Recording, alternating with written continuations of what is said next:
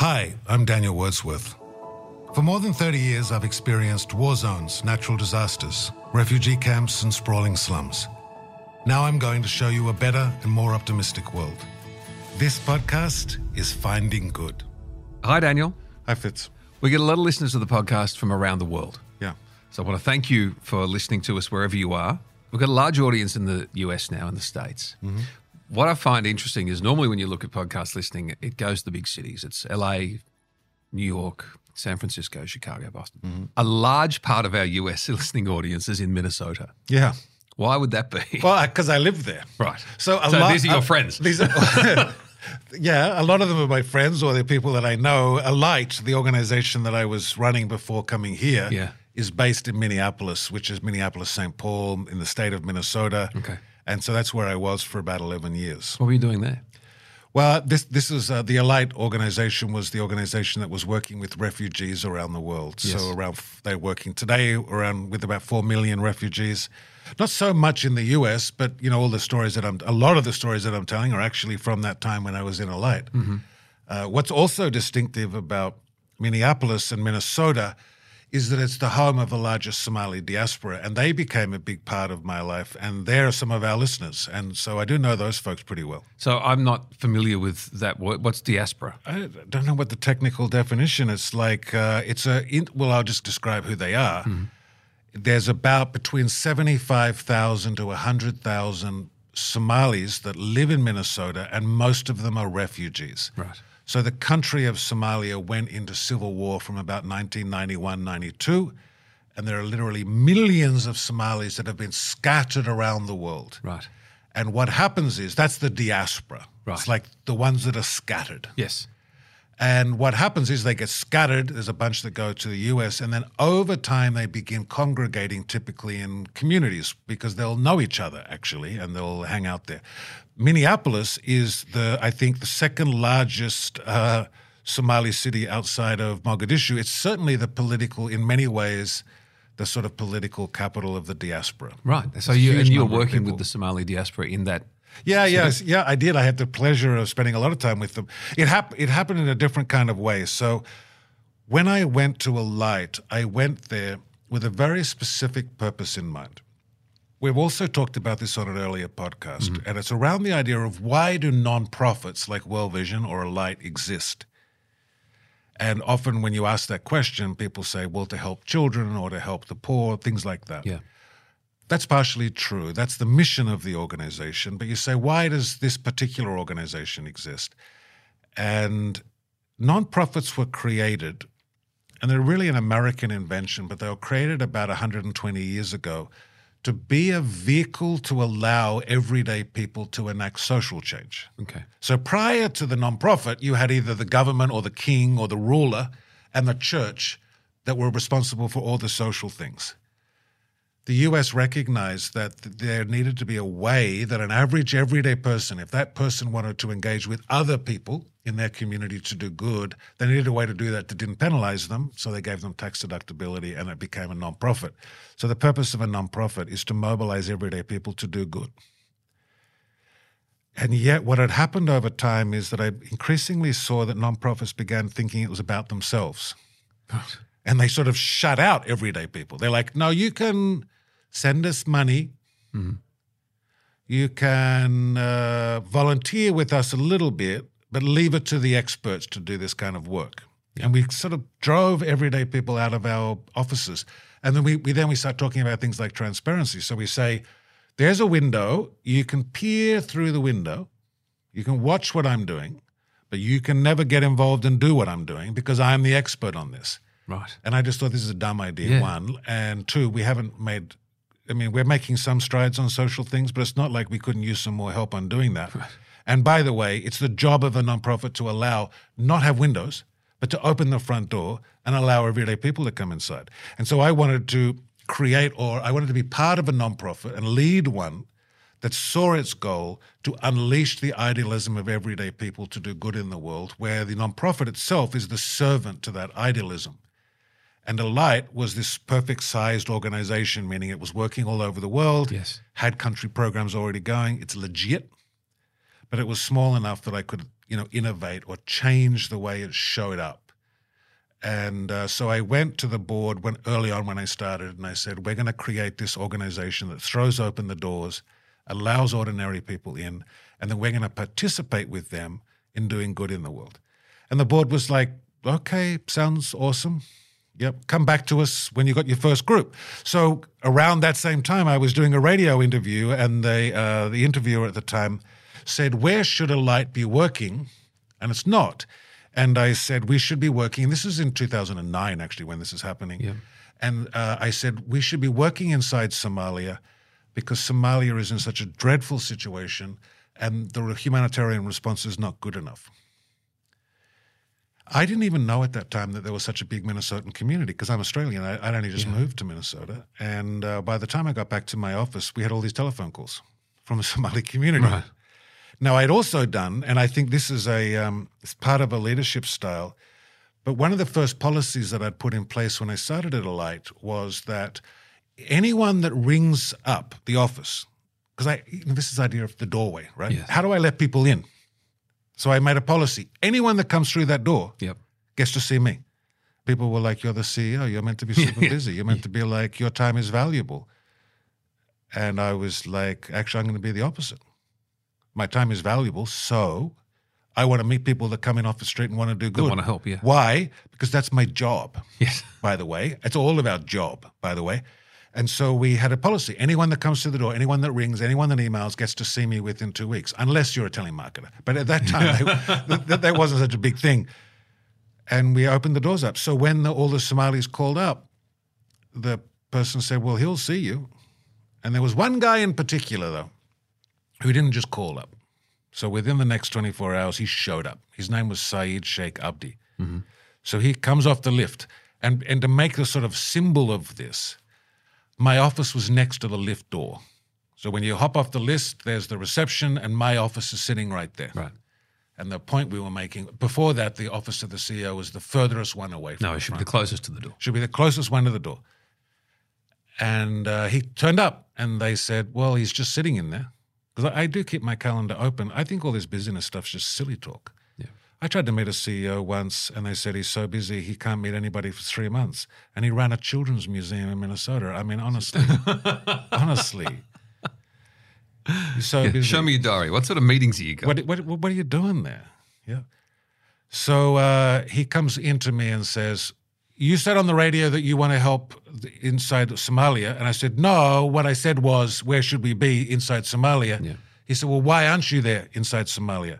And I said, No one's inside Somalia. It's so dangerous in there that all the aid agencies are in places like Kenya and they're parachuting aid in. Literally parachuting aid in, dropping it from Dropping airplanes, dropping crates and food from airplanes because it was deemed at that time impossible for a sort of non Somali organization to be inside Somalia. And he said, Well, what if I could help you get in there? And I said, Well, we're open to it then. Uh, So I said, Why don't you get a group of Somalis together and come and talk to me and let's see what we can do together because I need help. So a, a few days later, he came back with 30 Somalis. And they sat in the room and they said, uh, We've talked about it. We want to help you be the first organization headquartered inside Somalia, based inside Somalia. And if you do that, we will help you do it. Uh, we'll give you our advice, our guidance, our connections, but, but we want to do it together. So we, we made an agreement. I said, okay, so here's the deal. They said, we will help you, but you must be transparent and you must be accountable and you must be the first organization inside Somalia based. When they say you must be transparent, what does what do they mean by that? Tell them where the money is going. Tell them the kind of things you're doing. Like treat them like real partners. Yeah. And then I said, well, the deal is this we will do that. But you can't be factional or regional. We will only go to the areas of greatest need. You can't try to, you know, pick certain places, which is a jerk thing to say because they never even went close to that. Right. Uh, but there was all this suspicion, which we'll get into. There was all this suspicion at the time. I said, but you will, we don't have enough money to go in. So you will raise the first $200,000 to go in. Now, I didn't. and that's for setup. That's like that, that was a putting- made up. That was a made up number. Oh, okay. You Because- couldn't done a P and L or Because- anything. no, because it actually cost two to three million dollars to launch a whole new country program. But I thought the two hundred thousand stop them in their tracks. Yeah. Like 50,000's not enough. 1 million would frighten them too much. Yeah. So either what's in the middle somewhere, 200,000. Okay. It doesn't sound like terrible, but it's a lot. So I said, you have to raise the first 200,000. Now, what I wasn't expecting for them to go, deal. yeah, deal. We're going, we're doing it. And so we said, okay, let's do it uh, together. And we actually signed a, a memorandum between uh, the Somali community in the Twin Cities and uh, the organization, uh, Light. And I went to the board at the next board meeting. I said, great news. I found the first group that we're going to co. I found the first group that we're letting through the front door and co-creating with, and they're like, "That's super awesome. Who are they?" Now, here's the background to this. At that time, the Somali community in Minnesota were under investigation by the FBI in a thing called Operation Rhino. 25 young Somalis from Minnesota had just gone back and fought for Shabab, the terrorist organizations. Mm-hmm. The whole Somali community in Minnesota was in the front page all the time, in trouble, under suspicion, Yeah. just a very maligned community and mistrusted. And so when I said to the board, we found our first community, and they said, Who is it? You know, is it the University of Minnesota? No.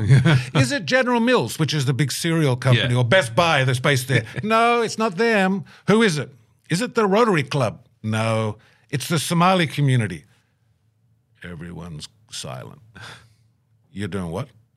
You're letting the whole Somali community in? I said, yes. And actually, I've signed a memorandum. Like, we're doing this co creation. Everybody said, that's not a good idea. Even Somalis would say, you know, we're very difficult. they say, you know, we're very pretty difficult. We're pretty argumentative, and uh, but if you want to do it, we'll do it. And this guy Saeed, he's a total legend. The guy that pulled it all together. He is such a hustler, that guy. I'll tell this is an associated story with him. Saeed Sheikh Abdi is this guy's name. I went with him once to this gathering in Dubai for the World Congress of Muslim Philanthropists. And it was like in this big hotel on the fifth floor. And in there, in this meeting, big meeting of all the great Muslim philanthropists of the world, mm-hmm. there was a Saudi, a member of the Saudi royal family was there. And he, but they were in this sort of area that was fenced off. You couldn't go and see them. But he knew that we were on the fifth floor and that at some point they would have to either go up or to go down. So he went out to the elevator and he knelt down in front of it and pretended to tie his shoes. And he sat like that for two and a half hours, tying his shoe, two and a half hours, waiting at the elevator right for the right person to come along. And as soon as the, he saw the button get pushed, it opened, and the Saudi uh, royal walked in, he stood up, waited in the elevator with the person, rode down the five floors, and pitched like the real ele- elevator. Elevator pitch. Yeah, didn't work, but I still thought, what a legend. Two and a half hours tying up his shoelace. Uh, that's Saeed. I didn't realize at the time, I had no chance. Like that person was getting me to go inside Somalia. I didn't stand a chance. I, Right, I was, was- gonna, was always going It to was happen. always going to happen once he decided it was going to happen. Yeah. So we said, okay, we'll do this thing. Now, I did spend a year and a half with some other colleagues, Sarah and Saeed, helping us. And we just we went door to door through the Somali community because you can't say you're partnering with people if you don't actually know who they are. So I almost met every single member of the Somali community. We also hired IDEO, the design firm that I've mentioned before, because how does an organization like Alight actually partner with the diaspora community? No one had done that before. And th- this is a this is a also typical innovation story. When we first told everybody that we were going to partner with the diaspora, everybody, every single person said, spectacularly dumb idea. In, in a listing of dumb ideas, you may get an award for dumbest idea ever in our sector. You will be granted an award for this. Why is that? Uh, diaspora communities are sh- shockingly political. Uh, diaspora communities will try to capture you. Uh, elements of the diaspora community will try to capture you for their particular regions. My own team, members of- Oh, people within of organisation. my own organization, said dumb idea. Minnesota You get press, told that a fair bit. I get told this all the time, and it's only right about half time. Okay. So everybody, U.S. government, everyone, this is dumb, dumb, dumb, spectacularly dumb. You're the winner of all the dumb ideas of the last century. so we go, well, we're going to try it anyway, and uh, we did it. We spent 18 months going door to door, we, and we then hired IDEO. And, and what IDEO did was to try to say, because the community had a lot of problems with trust. And what we discovered when we did all this work was because we had to launch, we wanted to launch inside Somalia and do humanitarian work. And that you need money to do that.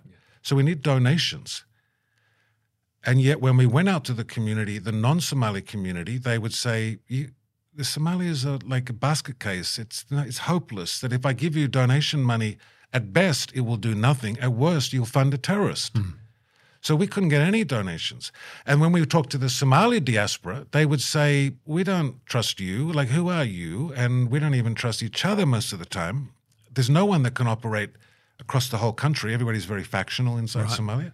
And uh, they said, so no one would do it. So we did all this research to work out how do we have these conversations? How do we talk to non Somalis about Somalia in a way that works and that creates belief and creates trust and allows them to donate? How do we talk with the Somali diaspora in a way where they trust us and want to work with us? And that's what we work with IDEO on. And we did come up with this campaign. And we began this process of real partnership. And it's sort of remarkable how timing works. It took 18 months to do this. And finally, we were ready to launch. Now, they hadn't raised the 200,000 at this stage, but they had promised to, so we were going to go with it and do our first assessment. So we were sending a team of three people in, a guy called Adan, Saeed, and another fellow called Eric. They were flying into Hargeisa, which is the really southern area in the far northern part of the country. And they, so we put them on the airplane. We were flying them via Nairobi to go in. Now, as they were flying, famine of 2011 was declared mm-hmm. inside mm-hmm. Somalia. So you know, when a famine is declared, a famine is a very serious thing. It's got to, you've got to meet all these indicators. It's a super legit thing when a famine's been declared. Right. So while they were flying, a famine got declared. This was like a Saturday, and when they landed, we said we called them up. Now, what had happened on that Saturday is that there a group of these sort of young Somali um, men and women, you know, people in their teens and early 20s. They did a car wash in a place called Cedar Riverside in Minneapolis. But they're Somalis, and they did a car wash. As part of their fundraising. When they go, the famine's happening. Yeah. Let's raise money for the famine, and we'll raise it for Alight. And this initiative, it's called I Am a Star. Right. The star is the symbol of Somalia, blue star. They raised $8,000 in a car wash, really successful one. And the boys landed, the guys landed in Nairobi, and we they called up, you know, do the, and we said, change of plans you're no longer flying to Hargeisa. Famine's been declared. We've booked your tickets. You're flying to Mogadishu. Now, I don't know what Mogadishu sounds like today when you bring it up. At that time, Mogadishu was it was maybe most dangerous city on earth, maybe at yeah. that time. And we said, We're diverting you into Mogadishu to work on the famine response. And they were like, Okay, what funds have we got? eight thousand dollars from a car wash. from a car wash that Shukri and her team had just done, and they were like, eight thousand dollars. Because that may I don't know if that sounds like a, that doesn't sound like a lot. It doesn't money. sound like a lot of money no. if you're going in to help a community or a country in the middle of a sighting in a famine. Yeah. It wasn't a lot of money, and they were like, I mean, warlords are likely to you know, try and rob you and go eight thousand dollars. You keep it. Keep it. Yeah, you can have that. That's all change. you got. So they went with eight thousand dollars. Now, our promise had been to the Somali community when we started. We said, remember, we said that they had to raise the first 200,000. So mm. they were eight grand into that. Okay. And we promised them 192 to go. go. We promised them that if they raised 200,000, that we would raise all the rest. So in they went. We went in with $8,000. And the temptation is to look at small things sometimes and to be dismissive of it. But you know what they did with that 8,000? They went to a place called the Banadir, it's a maternal children's hospital, Banadir, in Mogadishu. They went straight to that children's hospital, and that was like a gathering point. And a lot of because you know, in a famine, people are kids are malnourished, so that's what it's like. Yeah. Children's hospital is where parents take their children as they're at the final stages of acute malnutrition. And so when they went into this hospital, it, the place was overrun with families and children who were malnourished, and they didn't have enough beds. And so they, everybody was just most, not everybody. There was some people on beds, but everybody was just sleeping and lying on the floor. So this whole hospital is just people everywhere lying on the floor. Mm. And so they took that eight thousand dollars. They went to the marketplace and they got all these beds made. And so within a few days, they had everybody off the floor and in proper beds and with sheets and blankets yeah. and things like that. But that's what eight thousand dollars did, and that launched that program. What's also remarkable about that, that was in 2011. And within uh, 10 years, Alight had raised $107 million. So we wow, 107 million. Yeah. So they raised initially 8,000 for that community, for that for that for country. Somalia. For, yeah. Wow. that program that we did with them in partnership ended up raising 107 million dollars. Most and they started with 8,000. They fulfilled their promise. They raised the first 200,000 in the first few months for the famine, and then we took it from there and got another 107 million. I think just in the last year, that program was 20 million dollars annual revenue, Wow. And it's all over Somalia. Turning eight thousand dollars into one hundred and seven million sounds like not a, sounds like a success book. Yeah, the Somalis were like, "That's pretty good investment." Yeah, They're, Yeah. they're, they're a very That's good good, business community. That's a pretty good return. Yeah, a good return. That's crazy. Yeah. You know, one of the best things about that experience was um, if you're a community and your country's been at war for maybe 20 years, and maybe you're a refugee, and maybe you weren't even born, like maybe you're 17. You're like that uh, Muhammad that I mentioned who'd been in a refugee camp from Yeah. 6 to 16. The country that you see in the news is one of bombed out, you know, like Black Hawk Down and what's the name of that pirate movie with Tom Hanks? They got shot at the same time. The Somali guy was from Minnesota. The world is showing you all the time how bad your country is, how dangerous the people are, or how needy they are. And imagine just being told that all the time. I mean, one of the things they said to us was, get us off the front page, please. You know, the diaspora, get us off the front page. Get us off 25 of us becoming terrorists. Get us off car bomb going off in Mogadishu. Get us off basket case. Get us off, you know, we don't, we think we're not that. So how do you change that narrative? Yeah, that's so that was the the how do you help people believe again? We had to rebrand what it meant to be Somali. Hmm. We had to rebrand what it meant to be the what Somalia was like. That's what we ended up doing. And what's lovely was there was one guy in Dubai. I was showing him what we had done, and I showed him the way we talked about Somalia and Somalis. And he looked up at me and said, I always knew deep down that we were beautiful, but could never see it until now. Thank you for showing me how beautiful we are. And then I went to this group in London, and I'm which because it took off. Diasporas all over the world. It took off. Sixty countries. Everything took off. But the one group older diaspora than Minnesota is in London and I we had to go over there and crack that nut. So I go over there with Saeed, and we have his meeting with like twelve young twenties, thirties Somalis, and I sat down with them in this restaurant, and they were very upset at me, very mad. Who in the Sam Hill are you? Look at you, guy. You're over here. One, you're from Minnesota. We think of ourselves as the capital of the diaspora. You Minnesotans, you're just Johnny come latelys. But you're not even a Minnesotan, one. You're not even Somali, two. Take a look at you. You're Australian, and you're over here telling us about Somalia and what we can all do together. And, and they, they were so mad at me. And I said, before you throw me out, let me just show you something. Because we had made this beautiful film about what we were trying to do. I said, hmm. give me two minutes. And they said, okay. I showed them this crying, crying. They all hugging me. They're all getting selfies. They're like, that's how we see ourselves. We didn't know anyone else saw us like that. That's who we really are. It was like we revealed something that they knew they were. They would say, when we're with you, we're like, it's like a little bit like that Mother Teresa. It's like son, we're seeing who we really are. When you're such a maligned community, we did a piece of media research. How many positive stories were told about Somalia or the Somali diaspora in the two years prior to us starting this? Yeah. We found four stories. Wow. Within six months, we got 700 positive stories Wow. uh, for the Somali That's community amazing. and the Somali diaspora. 700 positive stories. It was uh, really beautiful. And the program got started. We were the first NGO operating in there. It's all taking off. That's simply amazing. Then I had, we had a lovely moment.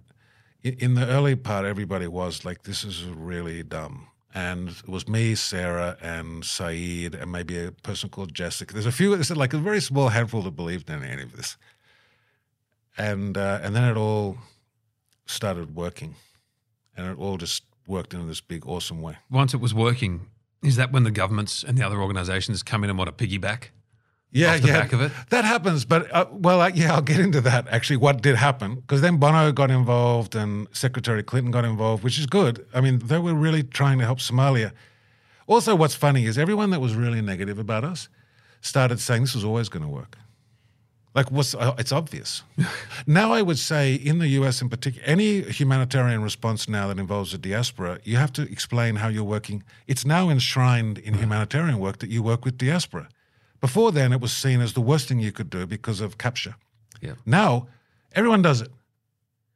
And it was because of us. I'm not surprised there were people going, of course it was Oh, going to of work. course it was going to work. Did anyone else try and claim it as their idea first? The biggest naysayer of the group sat in front of me, and I watched. Have you ever seen cognitive dissonance form inside a person where you can actually watch their head make Yeah. all these movements? Their eyes twitch, their ears twitch, their mouths twitch. As as he said, this was always going to work. This was obvious. This was, and then he was the one that said. Um, but you'll never make it work for the government, which is the one we told on the Abraham episode, where I said, "No, I'm going to make it work for the government. You watch." That's the uh, Hollywood in the Congo Here's episode. a lovely, yeah, Hollywood in the Congo episode. You could never make that work with the government. Okay, you watch. What and when then they go, why? How are you? Why are you so sure of this? Are there humans in the government? Yes. Then it's going to be fine. Yeah, humans are fine. Humans respond well when you believe in them. Actually, you're all showing up in ways that you don't believe in them, and you wonder why they act like they do. You're the problem, not they're not the problem. But what happened is we got some in the early bits when it was still really up in the air still a lot of negativity. We got a call one day. I got a call, and it was by it was the Peter F. Drucker Foundation. Now, Peter F. Drucker is the most famous management thinker in the world. He's like the grandfather of all. Every any business book you read, Yep. he's the one they dedicate it to. Right. He's the he is the OG of business books and management theory. Peter F. Drucker. He's a true genius, that guy. And he created a foundation and he gives out innovation awards. And every year they give out one for social innovation, nonprofit innovation. Yep. And it's the one because he's the guru. Getting that one is big. It's a hundred thousand dollar prize, but really, it's Peter. Drucker signs off on you. He, he, not him literally. He's he's passed on. His wife was still alive though, and I got a call from them, from the head of that Peter. Drucker. He calls me up. I was actually in the room with Sarah and Saeed when they they came running in. Someone from the Peter F. Drucker is calling. So I go into the office next door. I go, hello, yeah, so and so. I can't remember his name. Uh, we want to let you know that you have won the 2012 Peter F. Drucker Innovation Award. So I paused and I said, Okay, so I'm going to feed back what I'm understanding. He goes, Yes. I go, You've entered us in the Peter F. Drucker Innovation Award. And the guy says, No, no, that's not what I said at all. I said, Congratulations, you have won the 2012 Peter F. Drucker Innovation Award. I said, Okay, let me feed it back to you just one more time. I've been shortlisted. We've been shortlisted for the Peter. And the guy's like, What? What is wrong with this dude? What is wrong with this guy? but I couldn't bring myself to believe it. And then he goes, You're not hearing me. You've won it. And I said, Okay, I'm going to feed it back to you the third time. But you don't mess with me, whatever you do, because this has been nothing but uphill. Yeah. And you're telling me that we've won this biggest award. He goes, Yeah, you've won that award. So I walked into Saeed and Sarah. I said, Guess what? and they did exactly, Exactly the, the same, same thing. thing. so you're telling us we've been. we went through the. Because none of us could believe that it happened, but it happened. Yeah. Wow. And then we went and raised 107 million. It's beautiful. That's a, that's a, you know, at the end of all of that, we sat with my board and the team, and I said, Somali community. We did really change also. The mayor launched it. We got them off the front page. We changed actually the way Minnesota viewed the Somali community largely. All that changed. At the end, I just asked people because there was so much, um, people were so scared of what the Somalis would do to us. And I said to anyone, can anyone think of a time, this was like five years in, where the Somalis have been anything but gracious, kind, and good to us? No, we could never think of a single instance. Yeah. Now, if a Somali person was in the room when I said that, they would all look at one another going, I know, I don't know how it happened. Because they're just humans as well, Yeah. right? But it, somehow they got they just became the better version of themselves through all this. So can I take you back just a second? You were talking about Bono Yeah. and Secretary Clinton. And what was their involvement? That's my second. Apart from meeting Mother Teresa, I got a shout out from stage at a stadium tour by Bono. Oh, we had a very interesting meeting today with a, a group working on the famine in the Horn of Africa now. Give it up for Daniel. You're beautiful. The irony was I'd left like two minutes before he gave me the shout out. Oh, so someone sent me the YouTube. What happened is people started hearing about this. And one of the Somali's most famous musicians is a guy called K'naan. Mm-hmm. So he's a well known singer. Okay, I want to introduce you to a very special spirit, a wise man showing great leadership on behalf of his country, Somalia. Get used to his name, because you're going to hear it a lot. His name is K'naan. Somebody call me refugee. Somebody call me refugee. And we'd become quite close within the Somali community, and so I knew there's two fashion designers. They're twins. It's called Mataano, They're, and with a lot of uh, Somalis produce shockingly gorgeous models and things. And so we would go and hang out in New York, and they were always trying to help their country, and so they would use us as the vehicle to do that because we had this partnership. So I became friends with Mataano, these two fashion designers, and they introduced us to K'naan. And then K'naan, then we heard that Bono was coming into town to do the stadium tour, and they were like, Bono wants to hear about this diaspora thing, so we met him. And then he calls up Secretary Clinton, so we get a call. Secretary Clinton wants to know about the um, thing. So we talk to these guys, and they're like, This is amazing. This is great. We're going to connect our offices to you. And because the famine's happening, and uh, we need to all raise money. And so uh, they said we had just, the US State Department had done this fundraiser for Haiti just a, a year or so earlier and they'd raised $33 million. And they were thinking, we want to do a repeat of that for the Somali famine. So we want to get your advice. We hear you're like the Somali whispers. You know how to talk to Somalis and non Somalis about Somalia in a way that creates optimism and belief. And we said, yes, it's no, we've spent years, uh, 18 months on this. We've worked with IDEO. We've designed this really carefully, and it's true. We can talk about this issue in a way that creates belief and donation but almost everybody else drives it away. So their officers called up. The bosses have told us we have to call you. Okay. Hmm. and then they said, Why are we talking to you? They say you're the ones that know, you're the whisperers, you know, the Somalia whisperers. And we would say, Yes, this issue is so distinct. It's such a difficult environment that non Somalis will, if you don't engage them correctly, you'll actually stop them giving money because they already are inclined to not believe it. Right. So if you do it, go about this the wrong way, you'll actually cement them in disbelief. And the Somali community, if you try to raise money from them, and you bring up certain things like the UN, there's certain things that drive the Somali, like tr- uh, very triggering for the Somalis. You bring that stuff up, they're going to be real mad at you, and they're certainly not going to give you any money. Now, both of these, office, State Department and One Campaign, were like, uh, "You're clearly idiots." Now, they were only slightly off this. They were like, we're actually real experts on all this stuff, and we don't need your advice. We're only on this call because the boss has told us to. But the mere notion that you think that we should do anything in the, the famine campaign except tell that, because we said, don't, whatever you do, don't go roaring in there. For example, we said, even on colors, we said, don't, if you go in hard, famine, war, death, disease. Yeah, it just changed the narrative. It just and changes the narrative it, again. It just makes it like I already knew it was bad, but now I've got like the quintuplet or whatever it is of badness yeah. happening. And and we said it's even practical. Don't use black, don't use red, don't use burnt orange. Don't use colors that will just evoke emotions of panic and fear. It will drive people away. So don't use famine, don't use war, don't use death and hmm. destruction. Don't use black. Don't use red. Don't use, you can see where this is yeah. burn orange. They go, this is dumb. And we said, if you use those things, you'll stop people giving. They said, there's no such thing as that. Okay. So leave us to do it. Then they did a, they came together. One campaign came together with the State Department to do a campaign. And then they raised money. They said, we're going to raise all this money and awareness. And we're going to give what we raise, because it'll be in the 30 millions, to seven organizations, of which we were one. Yeah. So I know how much they raised because I got one seventh of what was raised.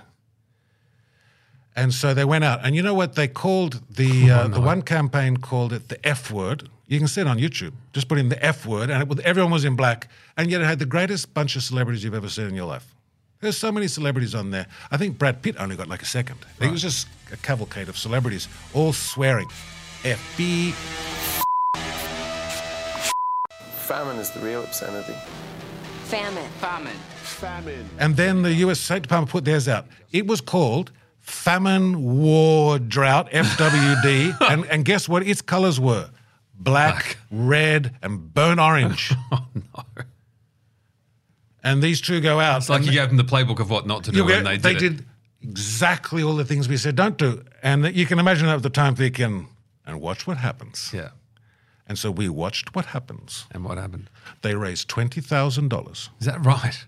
Both campaigns raised $20,000 because we got mm. sent a check for what, $2,500? Yeah.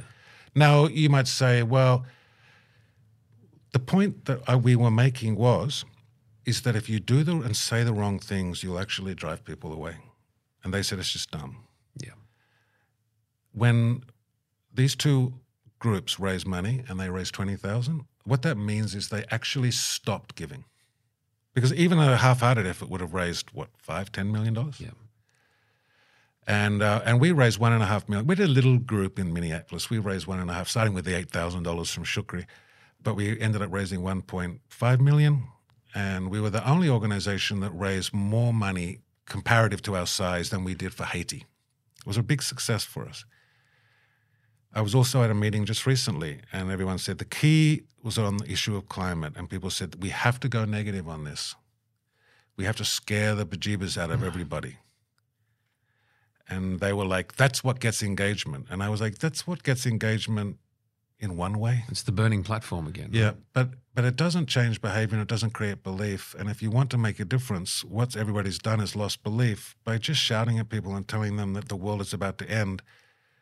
It just doesn't work. In order to for a person to feel like they're unleashed, they have to have some belief and some trust and the knowledge that together with a group of people they can make change.